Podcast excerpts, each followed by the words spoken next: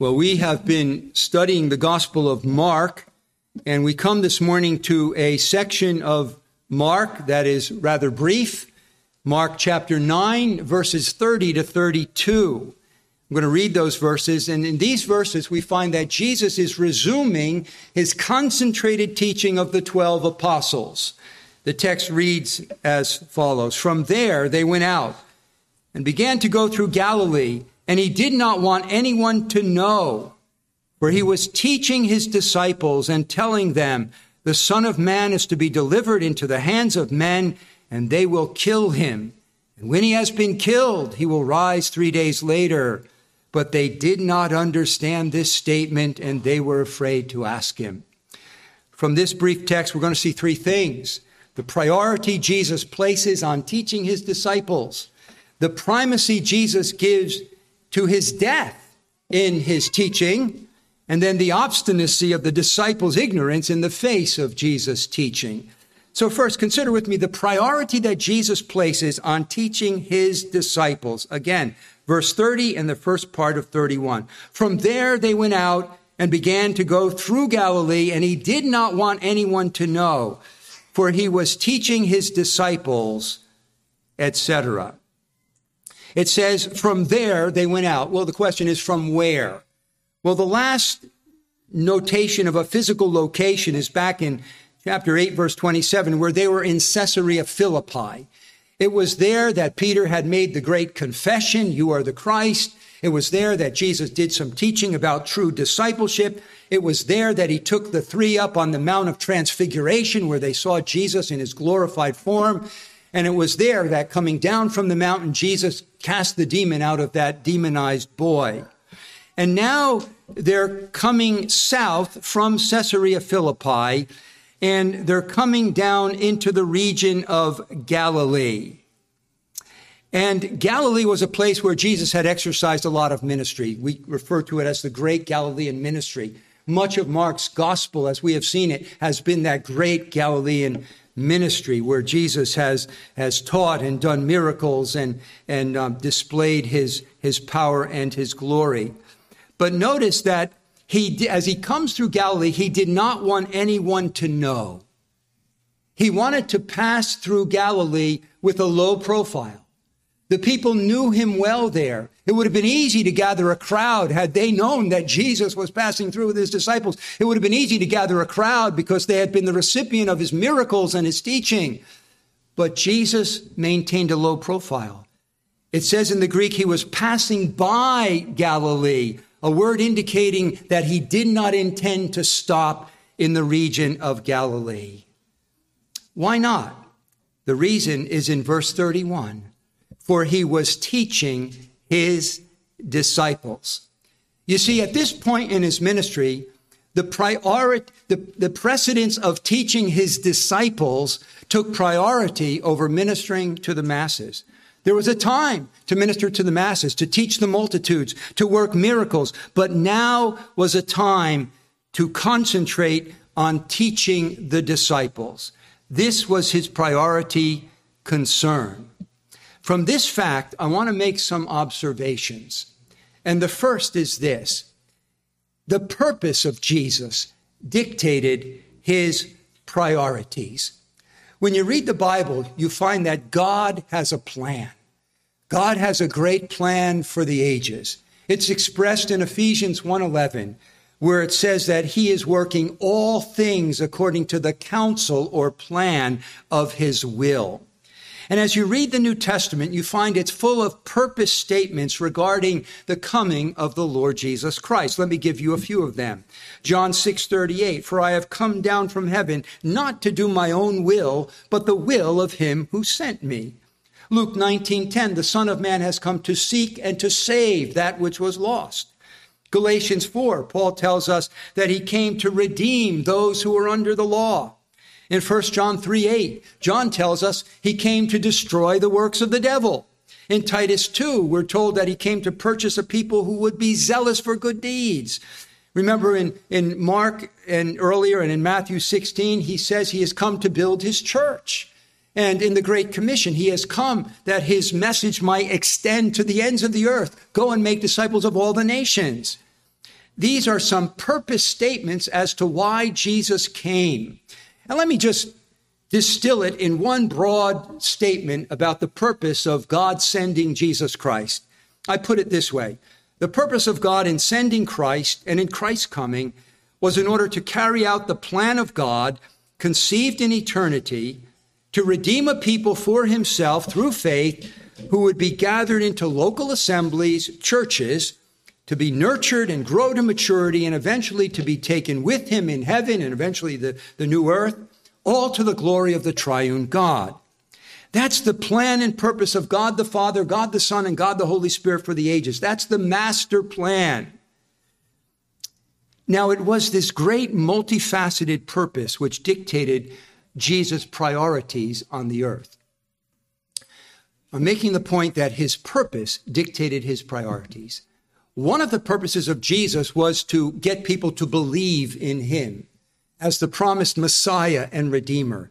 And so, what did he do for much of his ministry? He worked miracles, signs evidencing that he was coming by the power of God. He healed people. He multiplied bread and fish. He raised the dead and he taught multitudes in order to show that he was a, a worthy object of faith. And so that purpose dictated the priority of teaching the multitudes and working miracles. But his purpose was also to provide an inspired interpretation of his saving work for generations to come and to lay a foundation for the church until the end of the age. And for that, he chose 12 men, it says in Mark 3:14, to be with him and to be sent out to preach. They were to be the foundation stones of the church. They were to be the inspired penmen who wrote the New Testament. They were to start the early churches and get the ball rolling for the, the church that would exist until Jesus returns. Ephesians 2:20 says the church is built on the foundation of the apostles and prophets. So for our Lord Jesus, his purpose dictated his priorities. Next, his priorities dictated his activities. Here, Jesus is giving priority to teaching the 12. Why was that? Well, time was running out. The shadow of the cross was looming larger. And his purpose was not only to elicit faith, but his purpose was to establish a foundation of the church through these apostles. And so now he made it his priority not to teach the masses, not to work miracles, but to give concentrated teaching to the 12. You see that? His purpose here was dictating his priority. And that in turn determined his activities. Thirdly, we note that the priorities of Jesus shifted during his ministry. Early on in the chapters of Mark, he is dealing with the multitudes. He's working miracles. He's teaching the masses to elicit faith in himself, to establish himself as the predicted prophet, the predicted Messiah, the predicted Redeemer. But now his priority is shifted. Now he's focusing on training the 12. His emphasis has changed. So regarding the present priority of Jesus, that, that he places on teaching the disciples, we note that the purposes of Jesus dictated his priorities, and the priorities of Jesus dictated his activities, and his priorities shifted during his ministry. Now, how does that relate to us? I think that relates very directly to us. The pattern of our Lord Jesus Christ is a paradigm for us to follow in our lives. When you study the life of Jesus, you see that it was well ordered. It was not haphazard. It was not unplanned. It was not disorganized. It was not unstructured. There was a clear purpose, and his purpose dictated his priorities, and his priorities dictated his activities. Now, can you see where I'm going with that for us? Purpose dictates priorities, and priorities dictate activities. Our lives should reflect the Lord Jesus. He, his life, his ministry provides a pattern, a paradigm for us in our lives because we too ought to have a clear sense of purpose, priorities, and those priorities ought to dictate our activities. Now, as Christians, God has filled our life with purpose. And the overarching purpose, as given in the, in the Catechism, what is the chief end of man? To glorify God and to enjoy Him forever. That is the overarching purpose for which we were made. How is that fulfilled? First, by getting in, into right relationship with God through Jesus Christ, and then living a life of loving obedience to God in every area of our lives. But that great purpose of living for the glory of God and enjoying Him breaks down into more particular purposes and priorities that God has given to us as His people. First of all, consider you men. You have clear callings, clear purposes, and clear priorities in your life. And we ought not to be confused about what they are. The world is terribly confused. Men in the world do not know who they are, what they're supposed to be. They have no guiding light. And maybe you've noticed that in recent years, the, the phrase is thrown around toxic masculinity. Have you heard that? Now, if by toxic masculinity is meant men using their authority and their power to abuse women and their wives, we totally agree. That is toxic. That is poisonous. That is to have nothing to do with a Christian and we're totally against it. It is abhorrent, if that's what you mean by toxic masculinity. But the world usually doesn't mean that. That means men exercising leadership and authority in any way. That, we say, is wrong because God has ordained men to be leaders and to use that leadership in an edifying way. And so, as men, you know who you are. You are called to be leaders, loving leaders in your home, leaders of your children, bringing up your children in the discipline and instruction of the Lord, keeping them under control with all dignity. You're called to be providers. You're called to be diligent workmen in society according to the vocation God has given you, according to the gifts He's given you, according to the opportunities He's given you to make a living and you're called to be leaders in the church. Your purpose and priorities then dictate your activities. Likewise, as women, as Christian women, you need not be confused about who you are and what you're called to be and to do. Now, the world is terribly confused, right? The world of women do not know who they are. And are we to be equal to men? Are we to compete with men? And the world has no guiding light, but we do. And as women, if you're called to be married, God outlines your calling very clearly. You're to be primarily a worker at home. You're to be a respectful helper to your husband. You're to nurture your children in the home. You are to use your gift in the church to serve, but not to lead. If you're called to be single, the apostle Paul indicates that as a single person, you're not divided like married people. You have more time to invest in serving the Lord. And you are to do that at least until such a time as you are married, and then you serve him in the context of marriage. Children, you have a very clear calling from the Lord. The overarching command of your life as you're a child in the home is what? Ephesians 6 1. Children, obey your parents in the Lord, for this is right. You're to know God, to trust Jesus Christ, but then to primarily live out your Christianity in the context of the home, right? And then we're called to be church members. That's a calling we have. When we come to Christ, we're called to be members of a church. And I would say to some of you who have been visiting for some time, at some point, hopefully you'll get to the point where you know us well enough as to whether you want to join this church or not. And I would encourage you to then come to me and take steps toward official membership. Uh, if you're not convinced that membership is important, give me the opportunity to convince you that we're to be more than church attenders. We are to be committed members of the church. I have a lot from the Bible to use to convince you. I think you are convinced. But we're called to be members of the church. And in that context, we're called to serve one another, all those one another duties, 25 or 30 of them, and to use our gift to build up one another.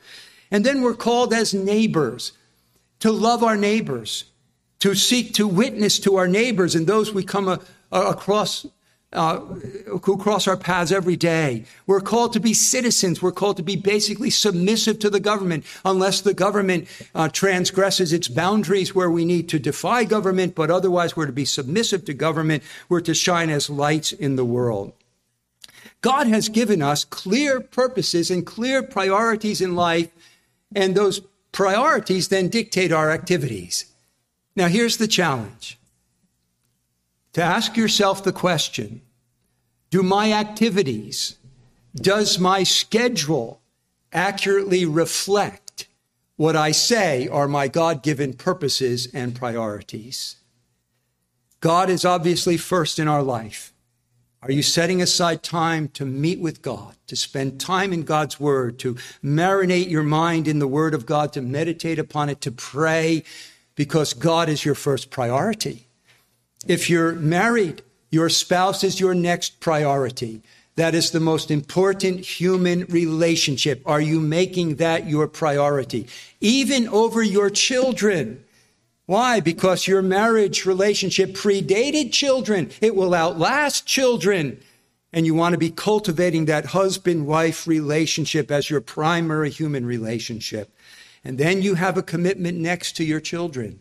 You don't want to be out there ministering to everybody else and neglecting your own children. This is especially important for pastors. We're to be well managers of our own home, and you need to make your children a priority over outside ministry. And then we need to balance work and church. Yes, you're committed, men especially, to go out and provide for your family. We're also committed to be uh, to, to the work of the church. And then you know what another priority is? put the people of God over the world. Galatians 6:10 do good to all men especially those of the household of faith. So, do you see where we've come? Jesus had a purposeful life. His purpose dictated his priorities, which at times shifted, and his priorities dictated his activities. It should be so with us. God has given us callings, purposes, which then dictate our priorities in life and then should determine our activities.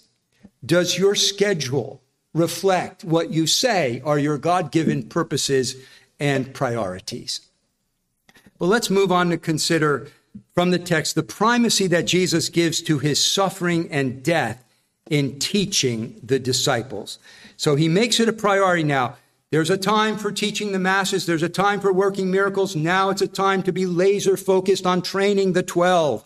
What is the focus of his teaching? Verse 31 For he was teaching his disciples and telling them, The Son of Man is to be delivered into the hands of men, and they will kill him. And when he has been killed, he will rise three days later concerning the primacy that Jesus gives here in his teaching, I want to note three things. First of all, the identity of the sufferer. Jesus says, the Son of Man is to be delivered into the hands of men, etc. The Son of Man.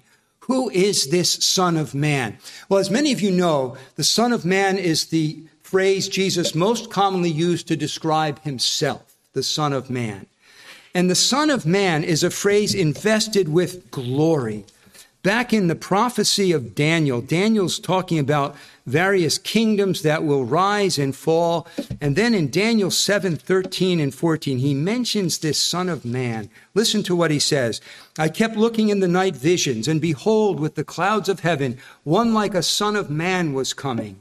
And he came up to the Ancient of Days and was presented before him. And to him was given dominion glory and a kingdom that all the peoples, nations, and men of every language might serve him. His dominion is an everlasting dominion which will not pass away, and his kingdom is one which will not be destroyed. Who is the Son of Man? He is a glorious king who will reign over an everlasting kingdom. And notice how Jesus refers to himself as the Son of Man in the gospel. In Mark 2:10, he says this, but so that you may know that the Son of Man has authority on earth to forgive sins, he said to the paralytic, Take up your bed and walk. The Son of Man has authority to forgive sins. In chapter 2, 28, truly I say to you, that's 3, 228 says, So the Son of Man is Lord even of the Sabbath. As the Son of Man, he is Lord over the revered Jewish institution of the Sabbath. And then he, he says in 838, which we have covered, for whoever is ashamed of me and my words in this adulterous and sinful generation, the Son of Man will also be ashamed of him when he comes in the glory of his Father and with the holy angels. Who is this Son of Man? He is a glorious king who will reign over an everlasting kingdom. He has the authority to forgive sins. He has the authority over the Jewish Sabbath. He will one day come in power and glory with his angels. Who is this Son of Man? He is a glorious being. But Jesus is saying here, the Son of Man is to be delivered into the hands of men and they will kill him. How does that go together? You see, this was the stumbling block for the disciples. They had this idea of the Messiah as this coming glorious reigning king, and they could not reconcile it to the fact that he will suffer and die. And this is what Jesus keeps pressing upon them. This theme of his death. It's what he taught them after Peter made the great confession, you are the Christ. It's what he taught them when they were coming down from the Mount of Transfiguration. He's trying to get into their minds that this Son of Man will suffer and die. How can it be that this glorious being, this glorious King, will suffer and die? Well, what they didn't understand is that the path to glory was suffering. That the way to the Mount of Exaltation was via the valley of humiliation. And that the Son of Man, yes, is a glorious King, but he's also a suffering servant. And so Jesus identifies the sufferer. He's the Son of Man who will suffer. And then the certainty and indignity of the sufferings there in verse 31. The Son of Man is to be delivered into the hands of men, and they will kill him. And when he has been killed, he will rise three days later. If in 831 he emphasized the necessity of his suffering, here he's stressing the certainty of it. He will be delivered. They will kill him.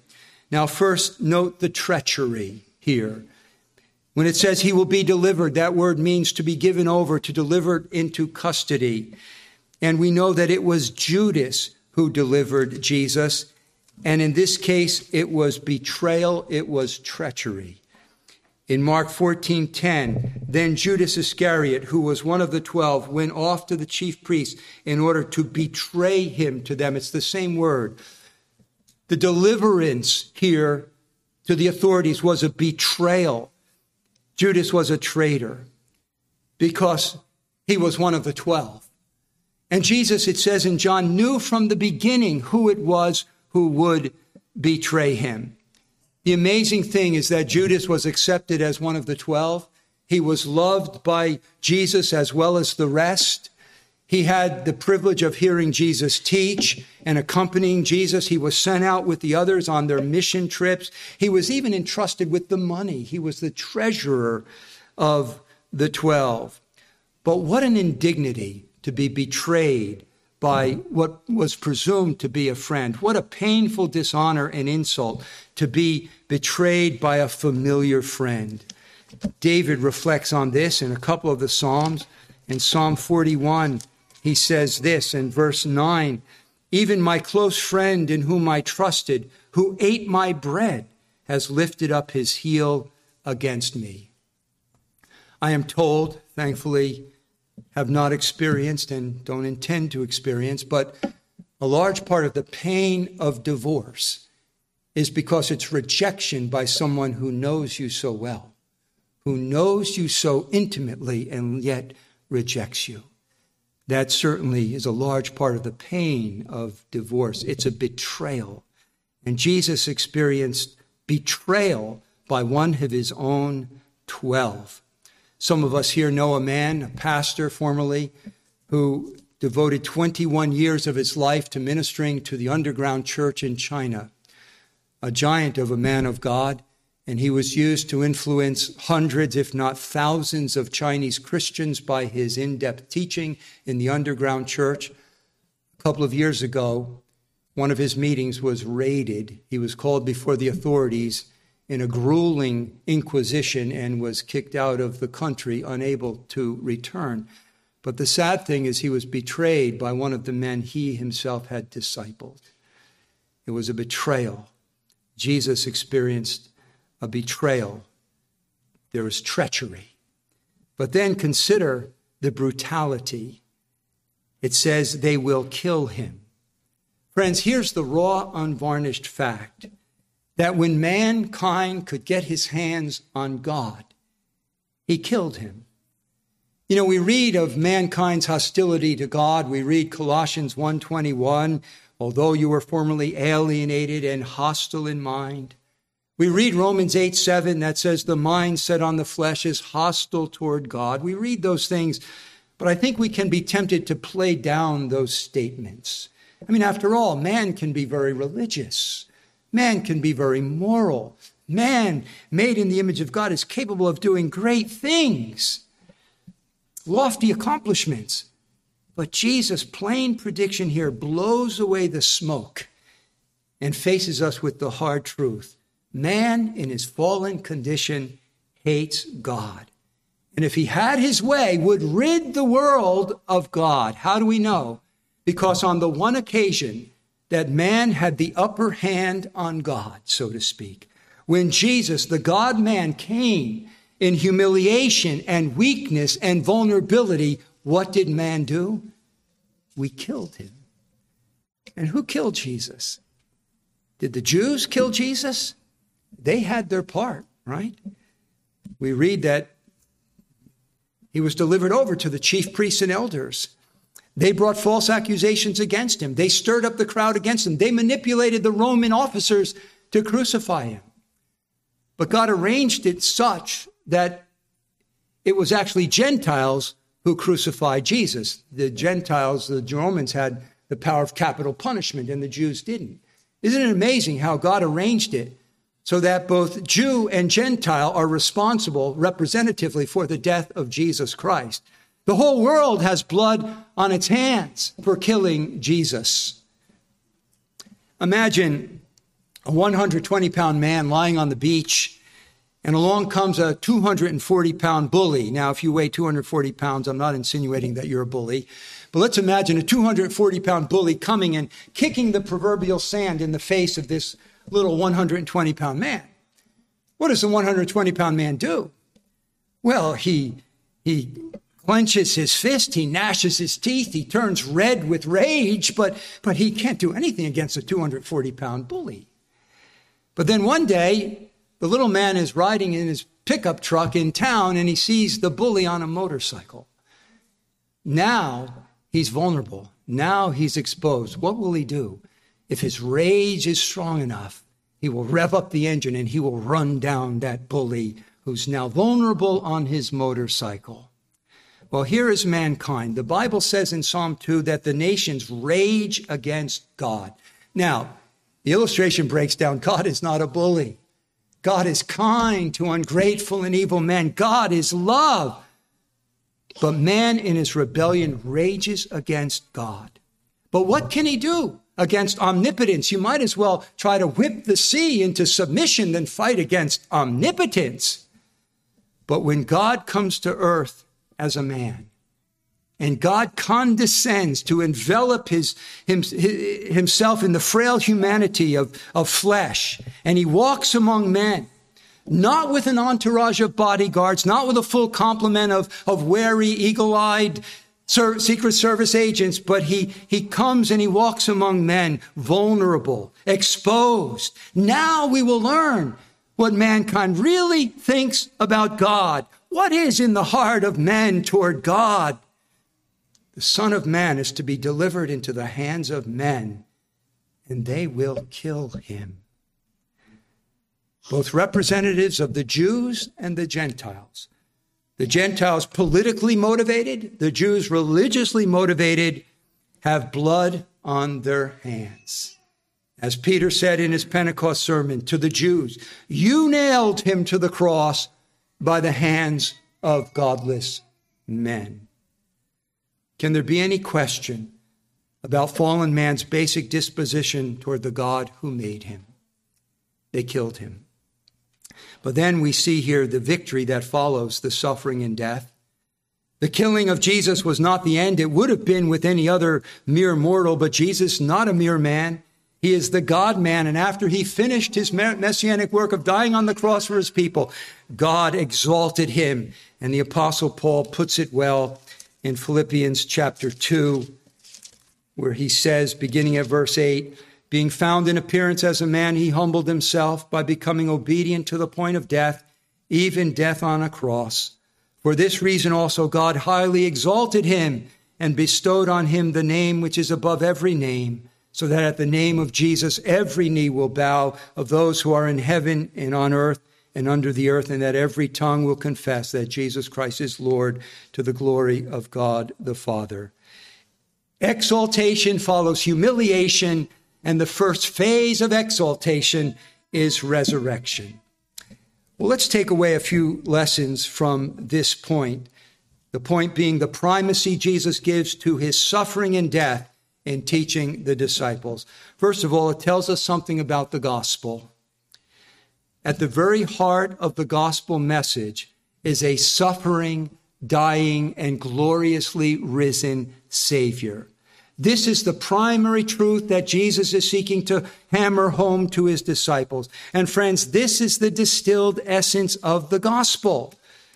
When Peter preaches on that momentous day of Pentecost, what does he give as the essence of the gospel? Acts 2:22 Men of Israel, listen to these words. Jesus the Nazarene, a man attested to you by God with miracles and wonders and signs which God performed through him in your midst, just as you yourselves know. This man delivered over by the predetermined plan and foreknowledge of God, you nailed to a cross by the hands of godless men and put him to death, but God raised him up again, putting an end to the agony of death the death of Jesus and the resurrection of Jesus, the heart of the gospel message. When Paul wants to distill the gospel message in 1 Corinthians 15, beginning at verse 1, he says, Now I made known to you, brethren, the gospel which I preached to you. Verse 3 For I delivered to you of first importance what I also received that Christ died for our sins according to the scriptures, that he was buried, that he was raised on the third day according to the scriptures. The distilled essence of the gospel is Jesus died and Jesus, he died for sinners and he was raised. Jesus did not come to be merely an ethical example and to bring moral influence to the world. He died to shed his precious blood from a sinless life to redeem guilty sinners who will believe in him. What does that mean? It means that a bloodless, resurrectionless Christianity is no Christianity at all. Liberalism, as it has been known, modernism, which has been around for over a, a century, is no Christianity at all. J. Gresham Machen in the 1920s or 30s wrote a book, Christianity and Liberalism, showing that liberalism who denies the blood atonement of Christ, denies the bodily resurrection of Christ. That is not Christianity. That is a totally different religion. A bloodless, resurrectionless Christianity is no Christianity at all. This also tells us something about the Savior. How great was the condescending love of Jesus. He was not an unwitting victim of the cross. He knew his hour was coming. He knew who it was who would betray him. No one took his life from him. He says in John 10 18, I lay it down of my own initiative. When he speaks here in verse 31, the language of certainty, it will come to pass. They will kill him. It will happen because he wills it to happen. He will not resist it happening. He will give his life. He will surrender himself. He will sanctify himself unto death that his people might be sanctified in the truth. The suffering and death of Jesus on our behalf was anticipated, known, planned, and willed. He wasn't suddenly cut off in the midst of his ministry. To suffer and die was his ministry. It was the culmination of his ministry. The Son of Man has come not to be served, but to serve and to give his life a ransom for many how that magnifies to our understanding the love of Jesus Christ for us. But then it also tells us something about mankind. What is in the hearts of fallen men regarding God, their creator? We need to get it clearly fixed in mind. People are not just mildly piqued at God. They're not just slightly dissatisfied with God's government. They're just, not just a little dis- uncomfortable with God's ways. The hostility in the hearts of men for God and for Jesus is deep. It's endemic to the entire race, and it's unquenchable except by the grace of God in regeneration. And that's why we should not be surprised when we see the persecution of Christians and the killing of Christians throughout the history of the church. It began right after, right in the first century, with the persecution of Christians under the emperors, the cruel um, persecution, the cruel deaths at the hands of gladiators and wild beasts, and being burned in Nero's garden parties. We see it through history. We see it those prior to the Reformation, the followers of John Wycliffe, the Lollards, who were put to death because they dared to read the Bible translated into English that he had done. The sacrifices made by other pre reformed groups, the Albigenses, the Waldenses, the Covenanters in Scotland, the Reformers, and to the present day. It shouldn't surprise us that the Taliban are going house to house in Afghanistan to find Christians and to kill them. It shouldn't surprise us that the Burmese army is targeting Christians to kill, that Muslims all over the world are killing Christians.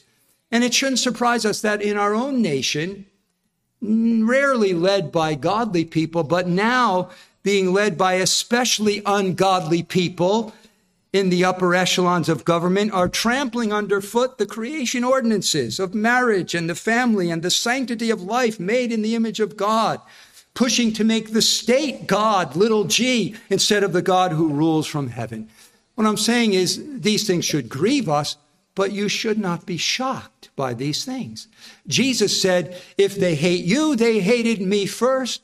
Peter says in 1 Peter 4, he says, Don't be surprised at the fiery trial which is coming upon you as, as though something strange were happening to you.